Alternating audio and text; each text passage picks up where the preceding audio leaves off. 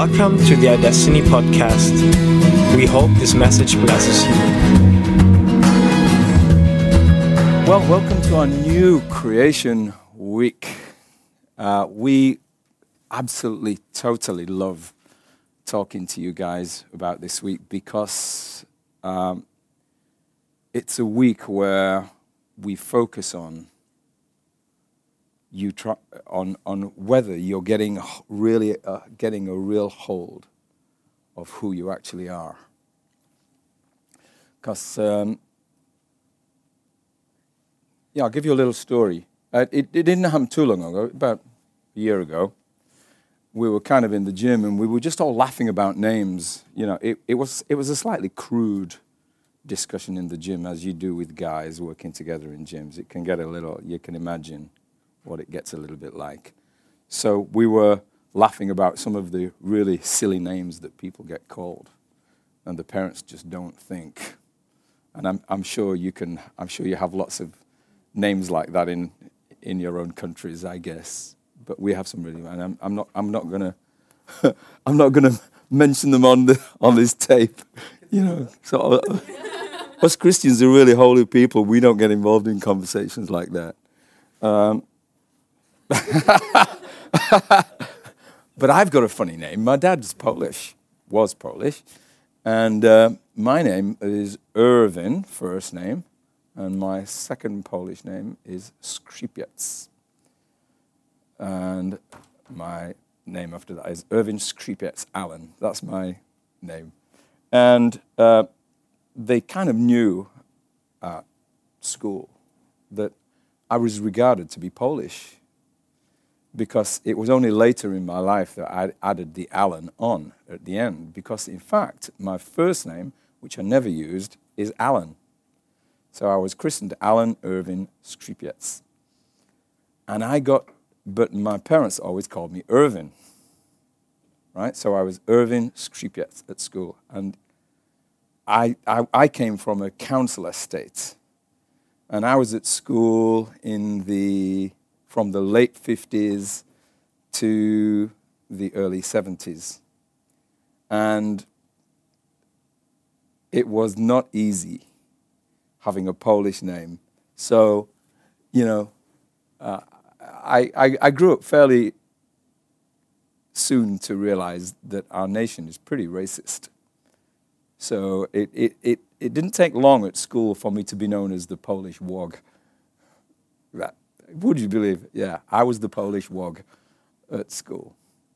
And uh, name like Skripiec, so I was Irvin schizophrenic, uh, and all sorts of what, whatever, whatever they could make out of my name. And I got quite bullied at school.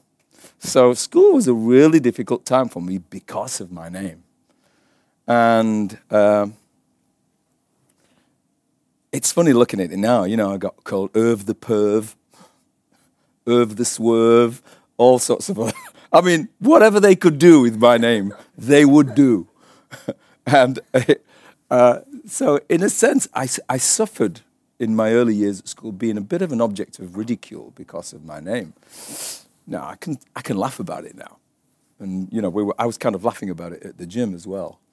And. Uh, but even today, oh yes, I didn't say, tell you. Because, so I never, I never used that first name, Alan. And so I was so upset as a kid that all the other, all the other kids just had two normal names. I had one normal name and they didn't use it. Ha! As I was really upset. The good name I had, nobody ever used. They had to call me Irvin, Skripiec, you know, and, and all the things that came with that. And I hated my name at school. And as I say, it would always get shortened to Irv. You know, even sounds horrible, doesn't it? Hello, Irv. Uh, oh. Anyway, so even, so uh, when I went to university and I realized my name actually was almost unpronounceable, Skripiec. Even Polish people have a hard time. I remember when I went to a Christian conference, I became uh, Christian at the age of 18 at university. And I was in the toilet standing next to another guy in the toilet. And uh, just for you girls, male toilet protocols. When you're standing next to another guy, you stay looking forward, you don't look to the side, and you definitely don't look down. you don't do this. anyway, it's, it's true, isn't it? You just have to read what's on the wall, and that's all. And uh, anyway, I'm having doing whatever I did in the toilet, and this guy turns around to me like that and looks down at my name badge. so, and he went, Ah, Skripets. And I said, What? And he said, How do you say it? And I told him. I used to, I used to say Skipiet, and which was kind of an anglicized way of saying it that my dad gave to me. He went, uh, uh, uh, that's not how you say your name. So at the age of 18, I learned how to pronounce my own name in Polish. so he, he gave me a lesson in the toilets as to how to say my own name. This guy was Polish. And uh, why did I say that? Oh, these funny, yeah, story about names explaining why he was looking at me and looking down at my name badge in the toilet. It's kind of an embarrassing moment, especially when I realized I couldn't even say my own name. Uh, but oh yeah, real, we realized that uh, when I became a doctor, because I was going to go to university and become a doctor, that patients would have serious trouble saying my name, Dr. Skripets. Oh, it would never work. So I agreed with my dad to say, you know, Dad, you know, that name, that good name that I never used. How about just tacking it on at the end so I can be called Dr. Allen? And so that'll be kind of cool. I will finally use the name I always wanted to use as a kid. By this time, I was okay now with my name. I kind of, I was beginning to like my name. I kind of love my name, in fact. Um, but I thought, well, it's quite a bit of fun, you know, can use my name. So we, we, we, we did it by deed poll and we tacked my first name, we attached it to the end of the Skripets. So I became an Alan Irving Skripets Allen. So, and everybody called me Dr. Allen and didn't use my Skripets name, although it's, it's written on, it was written on my room door. And everybody said, What's that name? You know, and I'd explain them. And say, oh, thank God you called Dr. Allen. yeah, yeah. So, anyway, so names is a funny thing. But the truth is, even today, I really hate shortening names, don't I? My son Andrew, I, he wants to be called Andy, but oh, I, can, I can hardly do it. I really don't want to call him Andy. And uh, Sue, my wife, it took me a lot. It took me years in being married to call her Sue instead of Susan. But Susan was the name her dad called her Sunday name, you know, Susan. And but I always called you Susan, didn't I, for a long time and I struggled, struggled to use short, shortened names. And uh, I mean, the point, the point I'm making is that the past, our past, cannot dictate who we are, right? But it can influence who we think we are. Does that all make sense? The past cannot change who you are, but it can influence who you think you are. So I grew up kind of hating myself, hating my name as a kid, struggling with who I was. And it influences my behavior. Even now, at the age of over 60, I still struggle to use shortened versions of people's names simply because of what happened to me at school. Isn't that crazy? And we, you know, we sing that song, you know, I am free to run, I am free to, I am free. Well, tell you what, I'm not totally free. I'm not totally free to use people's proper names. I'm not completely free there. I'm nearly free. I kind of, you know, I can call my son Andy now. I can call Sue Sue. And so, in fact, I don't have too much problem now, but I'm still aware of a reluctance. So that's not total freedom, is it? there's still a little something clawing at my heart, affecting the way I behave. you've, you've, hit, you've, you've had a bit of a, a preview of this story, haven't we? We, uh, me and Jonas went, uh, went for a walk around a lake, so you've, you've had a bit of a preview of this. So, but anyway, so you can explain what I don't explain properly. You can explain to these guys. Um, so isn't it interesting? We can sing this song, you know, I am free, and we can read this verse, you know, if the Son sets you free, you're free indeed, I'm free. But yet, I'm telling you, I'm not totally free. And I guarantee if, you know, we looked at some aspects of your lives and you said, you know, am I really totally free to behave as I want to behave? Probably all of you would say, well, not totally. Uh, would I be right in that? I, I, I guess probably to some degree I'm right. and the question is why? Why is that the case? Well, in my case, it's very simple. I've explained to you why I'm not totally free to use shortened versions of names. I was bullied at school because of my name. And I, I, I came to have a, a horror of using shortened versions of name like Uv, right, in my own life. Um, so the past definitely has affected my freedom. Now, let's, the, the, the title of my talk in this, the beginning of this new creation week is Receiving Grace. How do we receive grace? I mean, you've, you've started learning about grace, haven't you? The whole of this school is about grace. Has anybody got any nice definition of what they think grace is?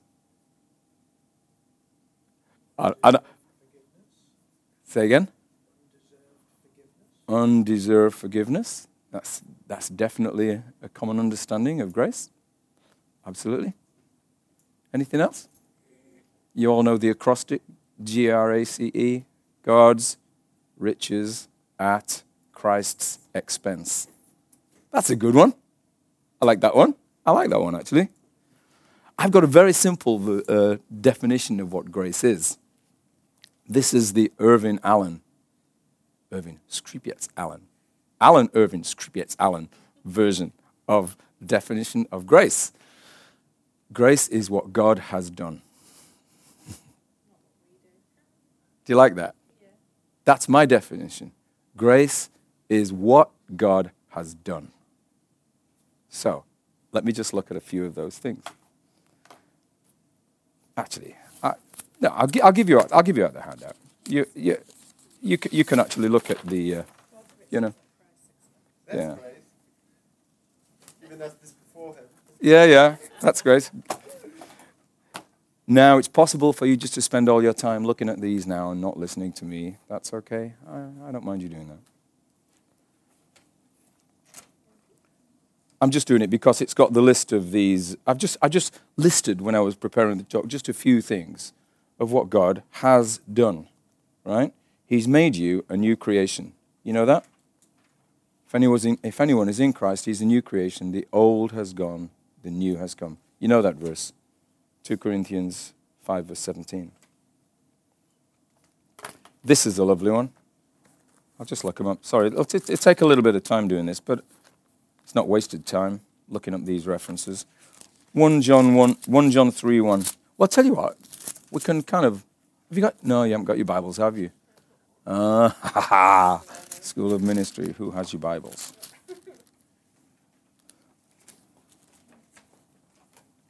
Andy, if you could look up the next one, Romans 8, 16 and 17.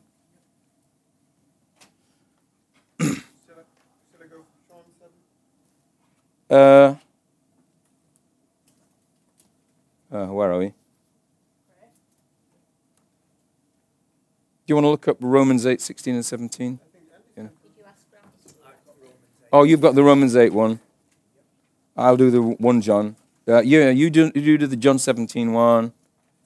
Philia, Colossians 2, 9 and 10. Miriam, Colossians 3, 3 and 4.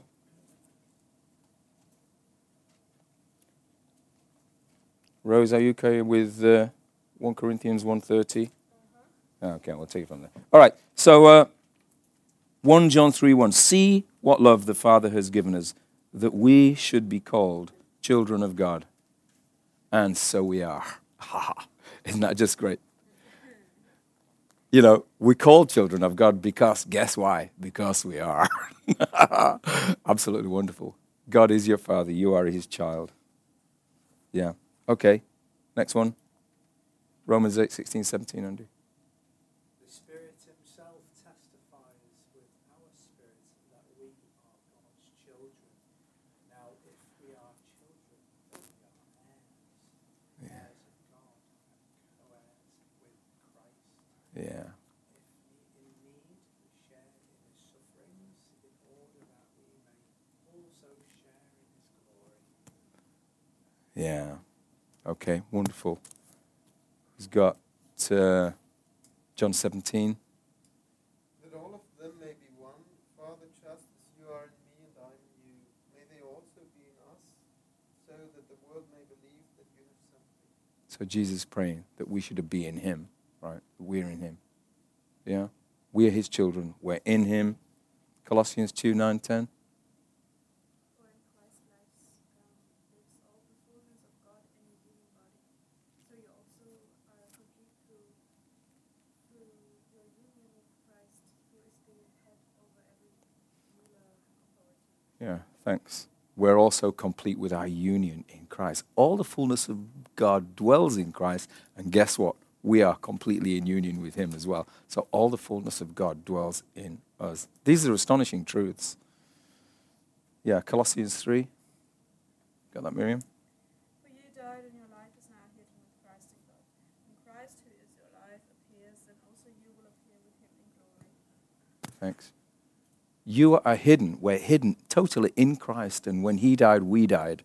And when He rose, we rose. Uh, it's, ah, blows me, blows my brain. Yeah, Rose. It is because of him that you are in Christ Jesus, who has become for us wisdom from God. That is our righteousness, holiness, and redemption. right? We're in Christ Jesus. We're one in Him. He's become our wisdom. Uh, th- don't, don't you just think these are amazing? Um, let's read Ephesians 2, verses 4 to 10. Let me read it. I've got it. Have you got that? Okay, read that as well. As for you, you were dead in your transgressions and sins, in which you used to live when you followed the ways of the world and of the ruler of the kingdom of the air, the spirit who is now at work in those who are disobedient. All of us also lived among them at one time, gratifying the cravings of our flesh, and following its desires and thoughts.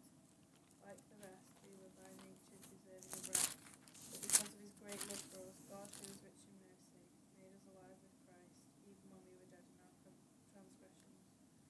It is by grace that you have been saved. And God raised us up with Christ and seated us with him in heavenly realms in Christ Jesus, in uh. order that in the coming ages he might show the incomparable riches of his grace expressed in his kindness to us in Christ Jesus. That'll do. Yeah. Just, just incredible, right?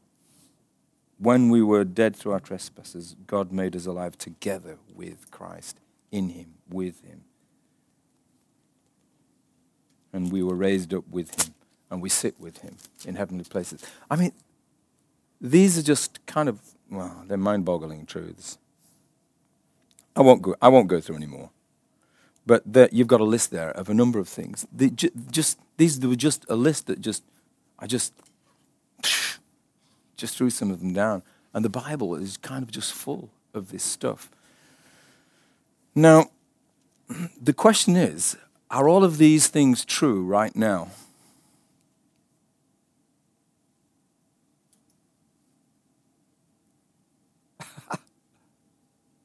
Sorry, I'm sorry. Yeah, it's just a question. Are all of these things true right now? The Bible says we were in him when he died. We're in him as he rose again. Therefore, we have a new life. We completely have a new life. The Bible says the, the old has gone, the new has come. Is it true? Is it actually true? we have his righteousness. He forgave the whole of the sin of mankind and he gave us his righteousness in that, in that exchange. Is that true? Are you fully righteous? Come on. You know the answer is yes. it's like that Sunday school thing, isn't it? You know, the, the Sunday school teacher says, the answer is always Jesus. you know, the answer is always Jesus to everything. And the Sunday school teacher says, what's, what's brown, four legs, and a fluffy tail?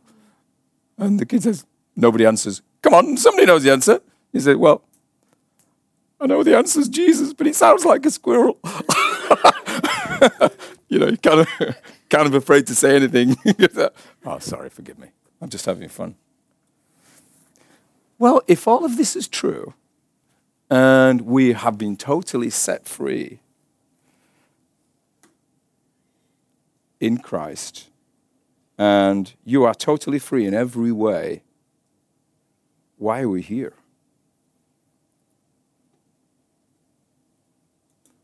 Why are we sitting here? Why do, you know, why do we behave in ways that are not exactly appropriate to that? If all of that's true, you are totally, totally righteous.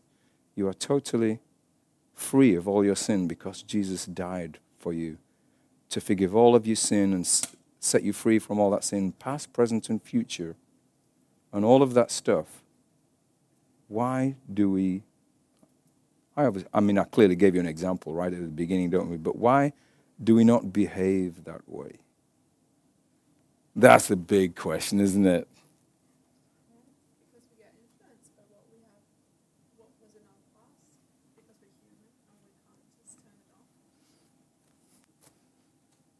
Why doesn't it go away? If, you know, if Jesus has completely set us free and you are free,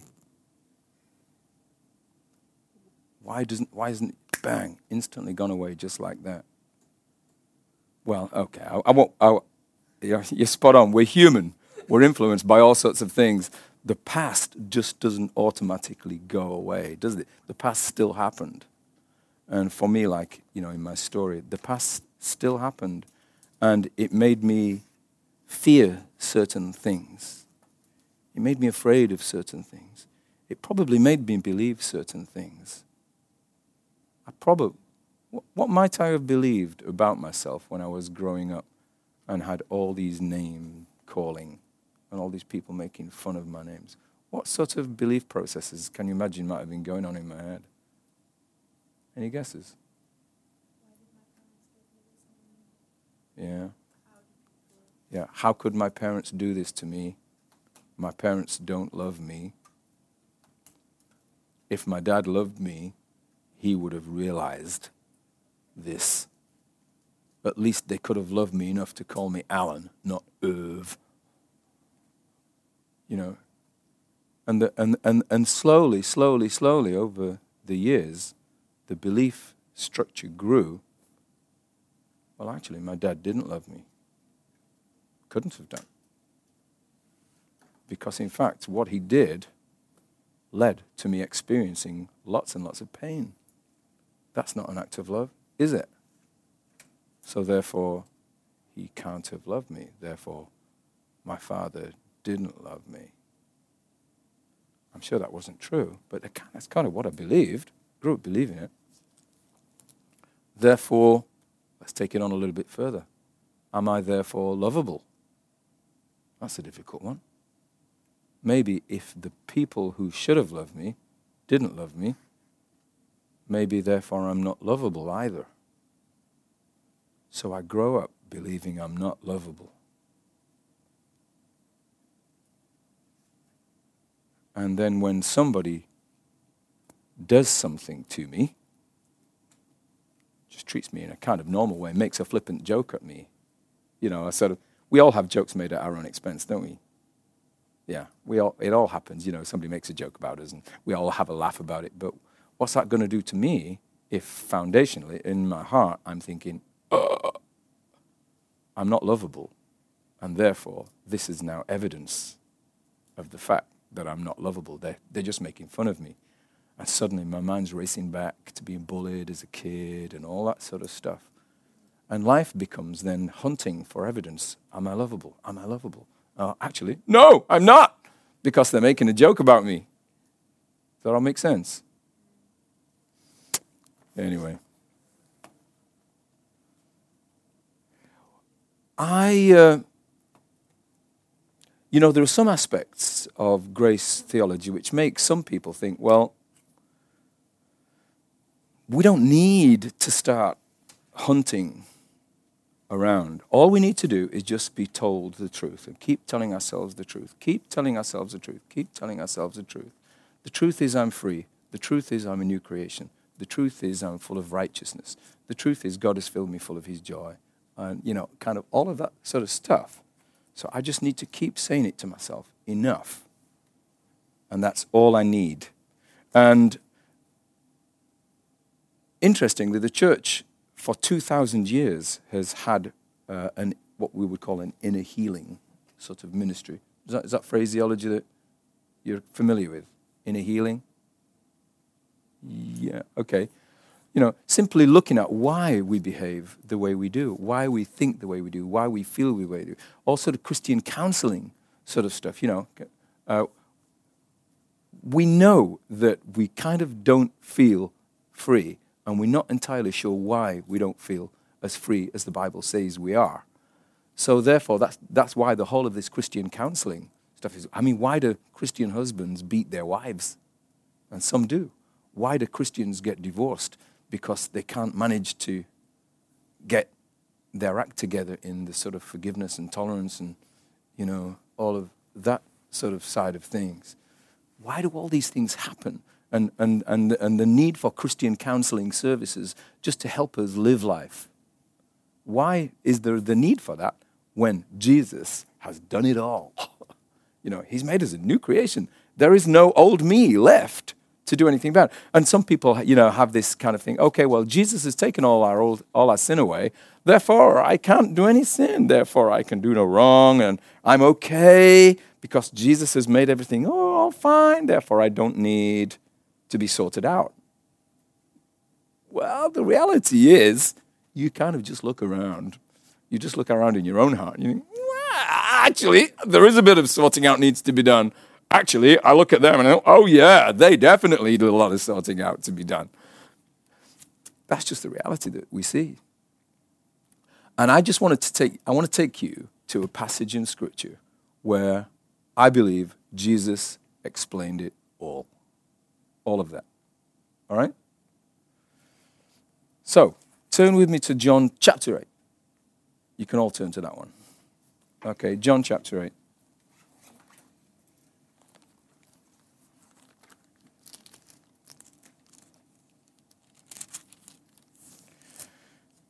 I'll be reading it in the RSV version. I don't know what versions you, you guys have got. Some of you reading it actually in German Bibles or your own language Bibles. You're all using English Bibles. Okay.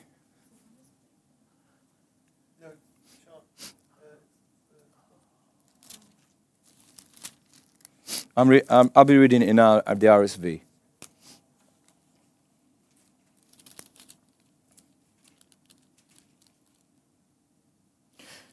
And I'm going to start at verse 31. All right. And it says here Jesus then said to the Jews who had believed in him. Right. I want to stop there. Jesus is actually talking to Jews who believed in him. Right? Jesus had been around, people had been exposed to his ministry, and here we have a group of people who, who, who actually thought, okay, I believe in Jesus. He is something special. Whether it doesn't say what they believed, you know, but it does. The Bible just says they believed in him. Uh, you know, they believed his teaching. They believed he came from God. They believed he was something special and they believed he was speaking God's words to them. So they kind of believed in him. Belief, you know, that's important as a Christian, isn't it? We kind of, you kind of, you need, you need to believe. Um, so Jesus is talking to people who believed in him. And then he says these amazing words. This is an amazing verse. He says, If you continue in my word, you're truly my disciples, and you will know the truth, and the truth will make you free. And, then, and we all think, oh, that's great. The truth has made me free. You know, well, we, we've had a little bit of talk about this just now, haven't we? I can, you know, how we feel a bit free, don't we? But not totally free. And the question is, you know, Jesus says the truth is going to make us free. So, but we feel a bit free, but not totally free. And I just want, and later on in this passage, he kind of explores why that is the case. Um, and I, but I just want to take that verse apart. All right. Jesus said to the Jews who believed in him, okay, so let's just, t- let's just relate us to this. Okay, we believe in him, don't we? Right? And then he says, okay, he says to these people who, okay, you believe. Now he says, well, now if you hold on to my teaching, right? So here's, here's something. Jesus is saying, this is what I want you to do. I want you to now hold on to my teaching. Okay, Oh, okay. Uh, so not just believe, but hold on to what he's saying.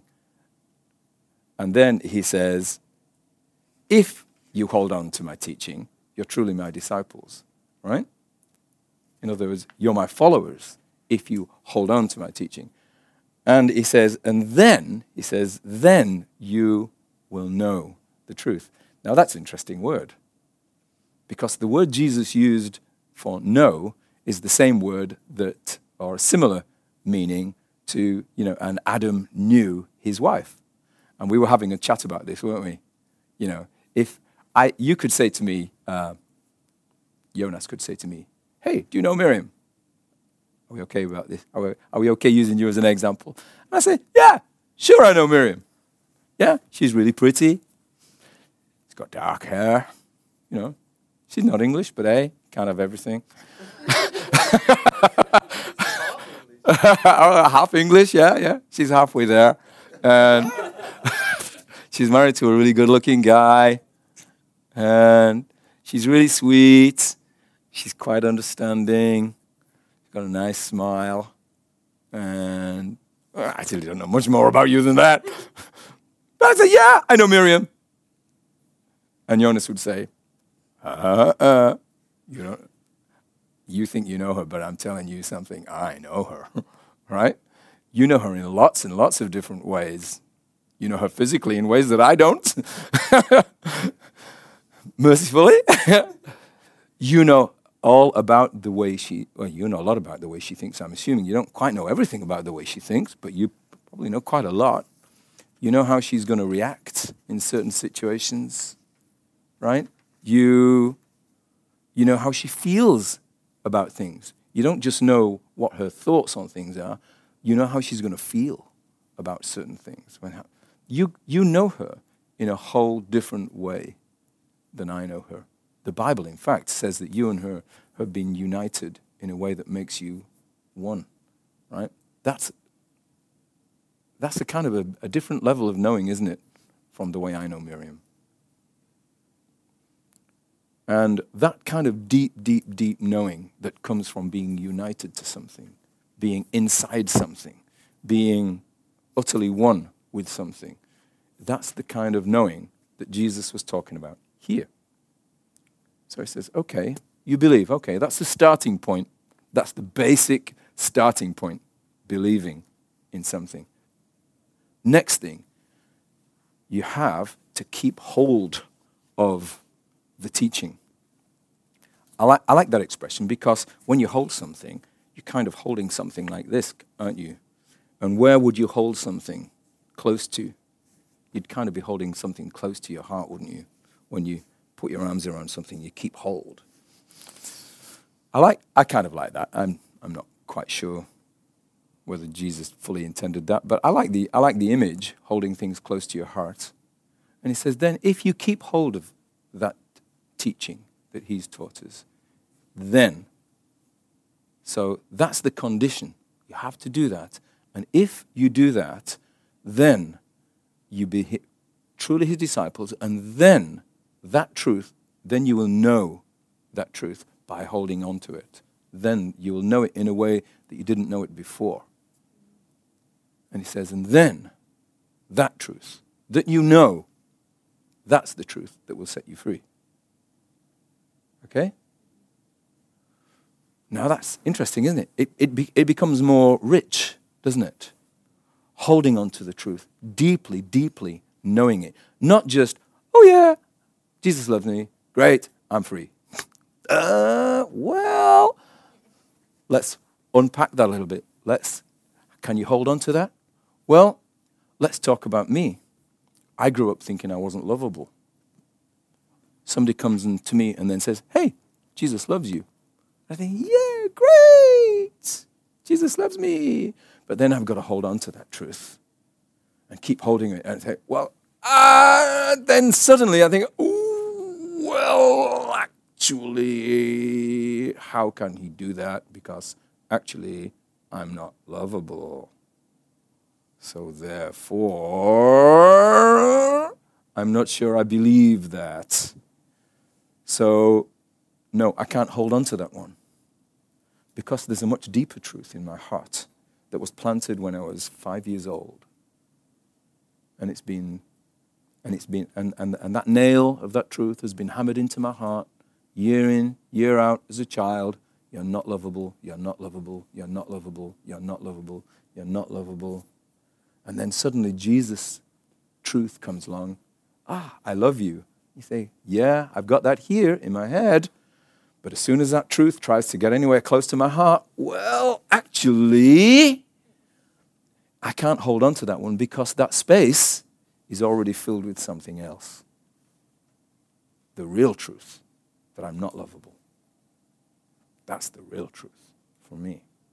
Does that make sense? So I cannot hold on to that truth. Therefore, I don't know that truth. Therefore, that truth cannot set me free. Does that make sense?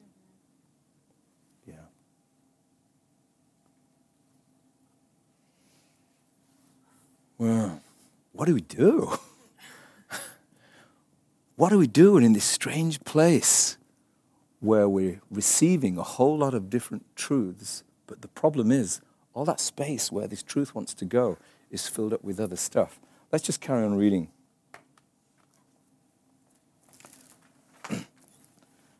John chapter 8, verse 34. It's a strange passage. Because remember, Jesus is talking to people who believed in him. These guys believed in him. He said, Truly, truly, I say to you, everyone who commits sin is a slave to sin. The slave does not continue in the house forever, the son continues forever. So if the son makes you free, you will be free indeed. And then Jesus says, I know that you're descendants of Abraham, yet you're seeking to kill me. Now, this is crazy. I mean, Jesus is talking to people who believe in him.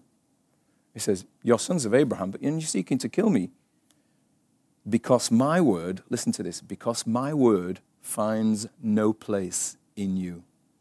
Jesus is talking to people who believed in him. And he says, My word has no place in you. How can this be? Well, we, he's just said it, hasn't he? We just said it here. Clearly, believing in Jesus is not the same as having place deep in your heart for that word. And why has that word no place in there? Well, carry on. Jesus says, I know that you're descendants of Abraham. You seek to kill me because my word finds no place in you. I speak of what I have seen with my Father. I know the truth. And then what does he say? But you do what you have heard from your Father. Now, that's weird. We know the devil is the father of lies. Okay? You've come across that, haven't you? So, what's going on in my heart as a five year old? I grew up believing um, my father doesn't love me. Lie. I'm not lovable. Lie. I grow up believing lies in my heart. Where do those lies come from? You know the answer. Sounds like a squirrel. But the answer is the devil. you know, those lies come from the father of lies, the devil. And my heart had those lies stuck in there, believing them. Is it surprising that it took me a long time to really, really believe that Jesus actually really does love me? Because there was no place for that truth to land. It started, it, it, every t- I'd, I'd, I'd be having this war all the time. I had the truth in my head. I knew it. I read it in the Bible. Jesus loves me. So, okay, truth, get down there into my heart. Bing, bounce off. And then, and suddenly, and, and, and, and I'm really struggling with this relationship with this guy who's trying to be nice to me, but I think he's behaving like that simply because he wants something or he wants to use me or something. And, I, and I'm misinterpreting.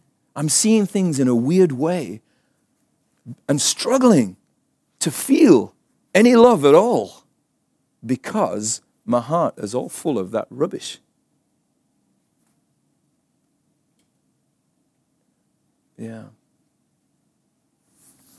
And so I'm, and so I'm at war inside. Come on, truth, get down from there into the heart. And the heart's like, no, the heart doesn't want it. Yeah. I've been hurt so I've been hurt so many times. Hurt time and time and time again. And there's pain in there. And that that the pain does something. The pain's what do you do when you're hurting? If you cut yourself, what do you do? You put a plaster on it, don't you? Yeah. You have to protect yourself. Hide, you know, if, if, if something's really hurting, ah, don't let anybody go near it. You withdraw it, you pull it away.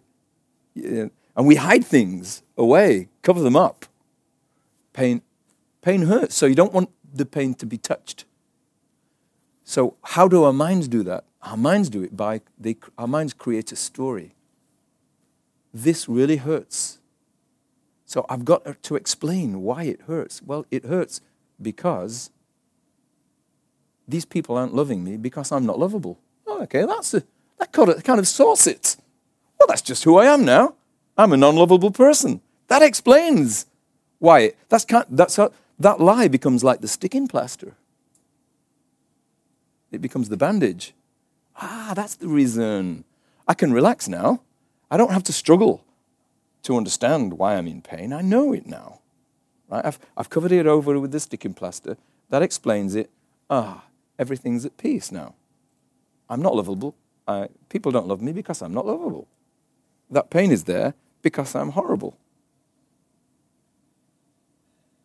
Okay? It's very easy to believe that, and it's an explanation for why I'm hurting. So then I can, re- I can just relax in the truth now. And, I, and, I, and, and now I can, I, can, I can get on with life. Well, okay, well, I go to work. Well, actually, I'm not lovable. So I've got to now behave in a way which makes people like me. I've got to, I've got to try so hard now. I've really, really got to try. And I, I kind of behave in a really over the top way, trying to make, really struggling to make things work because deep down inside, I don't think I'm lovable. So, anyway, Sue, listen, Sue's going to talk about this later. I'll stop talking about this now. So, Jesus says, You're doing, the reason you have no room in your heart for me, for my truth, is it because you're believing the lies that the father of lies has put in your heart?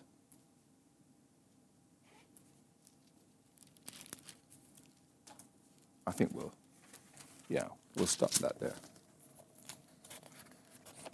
So it all sounds a bit dire, doesn't it? All sounds a bit, oh, a bit horrible. I don't want you to get hung up about who, you, who your father is. You know, the Bible sorted that out, hasn't it? You know, that's sorted out in the Bible. You know, the Holy Spirit testifies in our hearts that we are children of God. You know, we're called children of God because that's who we are. God has made us his children. So I don't want you to get from this, you know, that your father is the devil or anything like that. But the father, the devil is the father of lies. And there's no doubt the devil has messed around with us and, and, and, and encouraged to believe lies. Right? What was the first thing that the devil said in the Garden of Eden? in the, the whole of the history of humanity. Did God say? Oh, yeah? The devil comes and lies to us. That's what the devil does, right? You won't, oh, you eat of the tree, you live your own life. You know, life, life will be great. You'll be like God, you won't die. You know, everything's going to be fine for you. Well, lie. That's the, the that's what the devil does. Uh, so anyway, let me let me give you another illustration just to just to show you this. You know, we believe, but how do we how do we hold on to this teaching when we've got these lies stuffed in our hearts? I'll- just give you another an, another example just to help you understand. Uh, and and th- and this is kind of a personal story of how God started to sort me out. right? I uh, again, I was as I say, I was being bullied at school all the time, and uh, and there were certain school bullies, certain guys who bullied all the time, and uh, unfortunately, in in our junior school, what year would it be, Sue? The junior school? Um, when you sort of seven, between eleven. Yeah, between seven and eleven. What years would, would you call those now? I never. I, three to six. years three to six, if that means anything to you. Yeah, I, I in, anyway, never mind. I, I can never I can never get the school year numbering thing sorted out. It was always infant school, junior school, and senior school for me. That's 'cause that was a long time ago. But anyway, so I was about uh, ten, and uh, the school bullies. We uh, at, at break time we had a what we call a snack shop. You understand? A tuck shop where uh, they would uh, he was a very good headmaster, you know. He kind of tried to teach us principles of living. So he, uh, we had a shop system, and the guys who ran the shop system, they would go to the shops with money, buy sweets and biscuits and things like that, and, and, and bring them into the school. And at break time, we would go buy them. Well, and uh, so it, they all had receipts and everything. It was always all done above board. And uh, I knew that these guys were always stealing the stuff. They were always, it, it, it was supposed to be okay, but actually they spent, and they bragged about it. You know, they let, they let, you know, they let us know, oh, you know, free packet of crisps, I had this, I had that. And, you know, these were the bullies. Anyway, so I was kind of jealous at this. And I don't know why. One day I just took it into my head. You have to believe me, this is true. I thought to myself, I wonder if I could actually not steal them, but do the act and get away with it, and then put the crisps back. So I thought, if they can do this, I wonder whether I can do it. You know, I just wanted to know whether I was capable of being stealing the crisps without being seen, and then put the crisps back.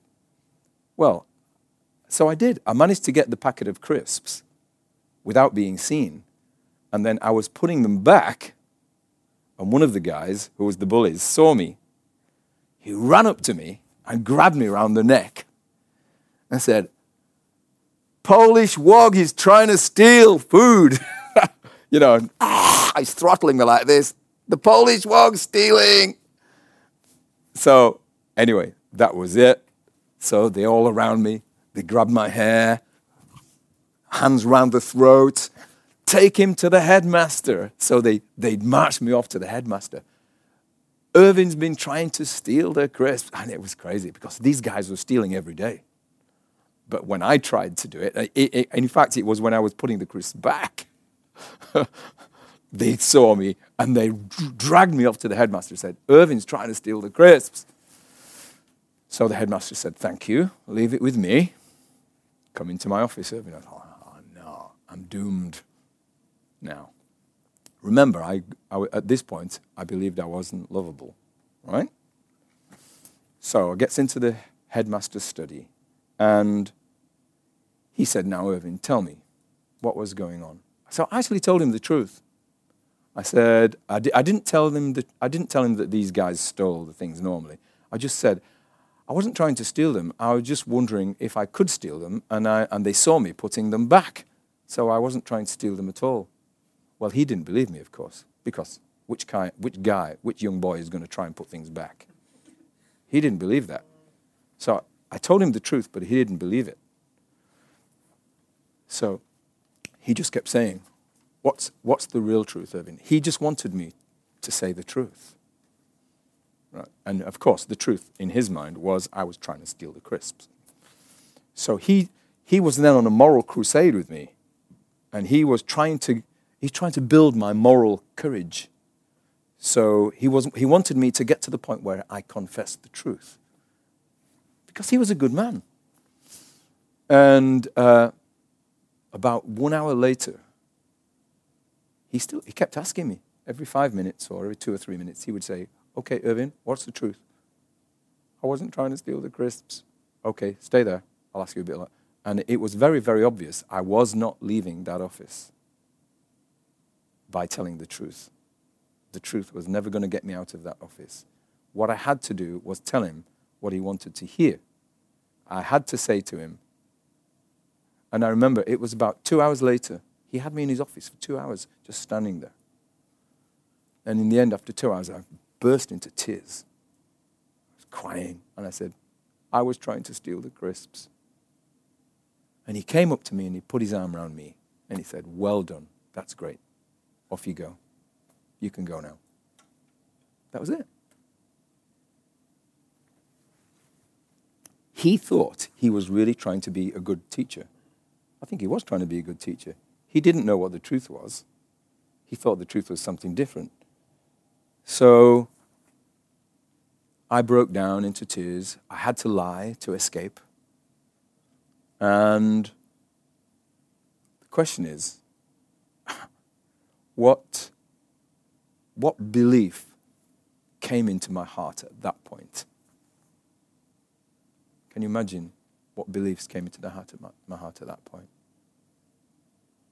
Speaking the truth will never work. That was one belief. Second belief I will always be wrong. If whatever I say is going to be wrong. If I said I wasn't trying to steal the crisps, that was wrong.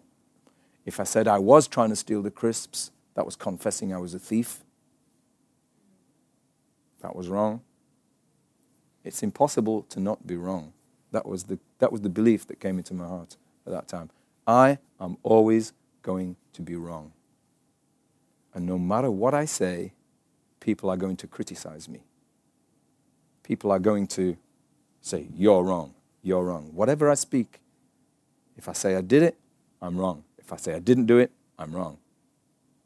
So I, from that, I, I know at that moment in my heart, a very deep lie entered my heart. I am always going to be wrong.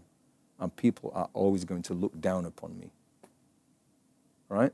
That's the, that's the belief that came into my heart at that point. And what sort of behavior do you think that sort of belief in my heart might generate? You know, I've, I've struggled for a long time, haven't I, Sue? Trying to believe that I could ever lead anything. Why should that behavior come from that? Well, of course, if I'm trying to lead something, people are always going to be looking at me thinking, ah, he's wrong.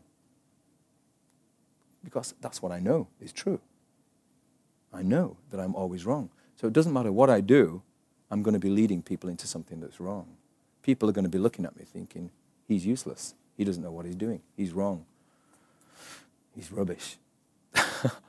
so I've, I've, throughout most of my Christian life, I've struggled with authority, struggled with people trying to lead me. Or, or if I've been trying to lead things and haven't really believed that people would respect me. Does that all make sense? That all came simply because of one guy trying to be a good teacher. All of that. My difficulty with authority came from one guy trying to be a good teacher. Right? And so when Jesus comes and says, you know, I love you, look into my eyes, I adore you, and I'm there thinking, how can you do that? Because you know that I'm wrong all the time. it, you know, these beliefs inter- interfere with my relationship with God as well. They did. And uh, the problem is, you can see how painful events can cause us to have wrong belief and can cause our behavior to be dysfunctional. Is that, is that a word you know, understand? Dysfunctional. So our behavior becomes dysfunctional because of the beliefs we've had, because of the pain we've had. And Jesus says, okay, if you want to be totally set free, you have to embrace my teaching and keep hold of it. And that's the difficulty. When you're trying to embrace teaching where your heart is already full of some lies, which doesn't allow that truth to land. So it becomes, so coming back to my initial question, why, if God has done everything, why, if Jesus, in his grace, has done all these incredible things and made us free, why do we behave like we're not free? Why do we need a slightly different approach sometimes? The, why is it not enough just to keep bombarding ourselves with the truth? The truth is this, the truth is this, the truth is this. For m- most of the time, I would have to say, I think that that probably is enough. Because the truth, if we just keep, just keep saying it, saying it, it's like, it's like it's like throwing missiles, isn't it, into enemy territory. You know, this heart which is believing all these lies, and we, can, we kind of th- like throwing artillery, grenades in it. Have this truth, have this truth, have this truth. And our hearts are slowly being, you know, those lies are being slowly attacked. But there are some lies which are so deeply held. Um, I let me tell you what God did. I was actually doing a counseling session with somebody else. And uh, this guy was having a similar problem with not feeling appreciated, feeling disapproved of. And I'm trying to counsel this guy, and suddenly I'm going back in my mind, boof, to this headmaster's schoolroom I don't, I don't know how I managed to do this counseling session, but I think I managed to help this guy through to a reasonably good place. But I'm having my own counseling session inside. And I'm, I'm kind of living in this memory of being with the schoolmaster. And suddenly I'm kind of aware that I've got all these problems myself, you know, struggling with approval. Because I don't feel anybody's going to approve of me because I'm always going to be wrong. And, and I found God saying, this is why you believe it. And, and I realized that the pain of that was in my heart because it was, this event was buried in my heart. And even though it happened in the past, the pain of it was still present. And so what happened is I'm counseling this guy, and at the same time as I'm counseling him, I'm kind of engaging with Jesus myself. What, you, what can I do? And Jesus said, just forgive him. Just forgive him for what he did. He didn't know what he's doing. what did Jesus say on the cross? Father, forgive them because they don't know what they're doing. And a lot of the time, people do know what they're doing to us, but a lot of the time they don't. Fathers who just go off to work and come back at nine o'clock at night trying to look after us, trying to build a home. But then the father's never there for the kids. And the kids grow up with their fathers, and, you know, and Father God comes and says, You know, I'm your loving father. And, and you say, Okay, that's a belief in my head, but in my heart, Father's loving me? That doesn't work because my experience of fathers is that they're not there for me. All right? Fathers aren't there for me. That's a deeper truth. And uh, anyway, i am forgiving Mr. Backhouse. Oh, I shouldn't have mentioned his name. Oh, never mind. I think he's probably dead by now. And I'm sure, and, and, and, and, I'm sure he won't be listening to this tape. And if anybody knows this guy, have grace on him. He was a really good teacher. Anyway, there we are. Um, but I have this picture, and in this picture, I'm, I'm saying to Jesus, help me, help me, help me. And Jesus is saying, forgive him, forgive him, forgive him. He doesn't know what he's doing. And then I have this picture of myself, and it was suddenly like I became transparent gold. You know, sometimes, uh, anyway, I don't, I, don't, I don't understand how gold could be transparent, but it was like I was just transparent gold. And it was like I, was- I became kind of like an angel. That's pure gold. Yeah, just, Gold becomes the colour it is because of impurities, but when it's pure, it's transparent. I've heard that. I don't know if that's actually true. Like that in the Bible. Yeah. Um, It's in Revelation.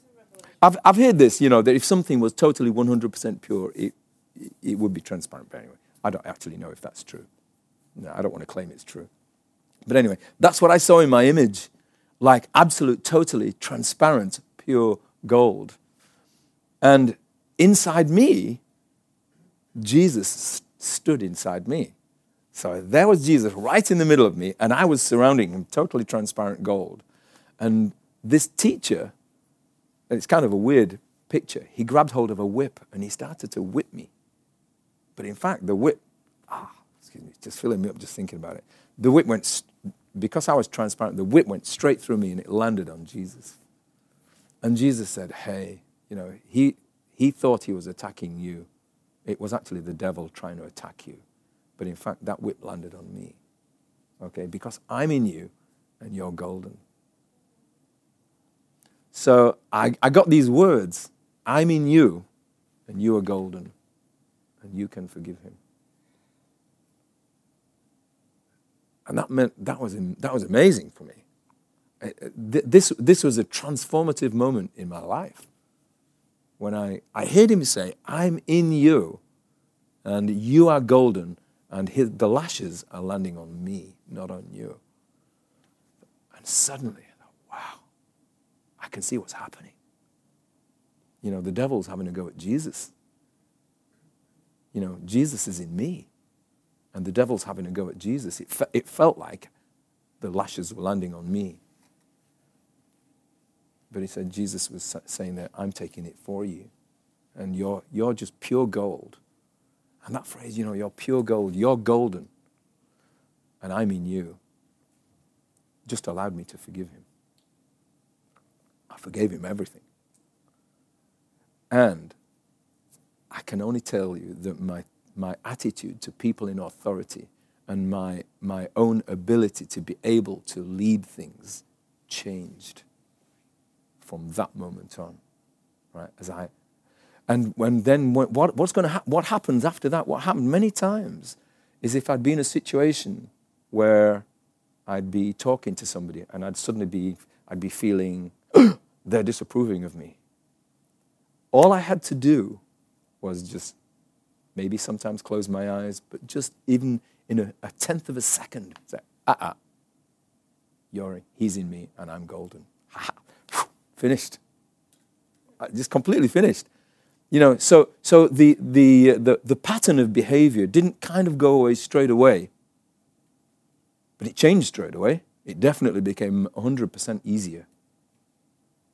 But there, was sti- uh, there were still times when I, I feel disapproved of.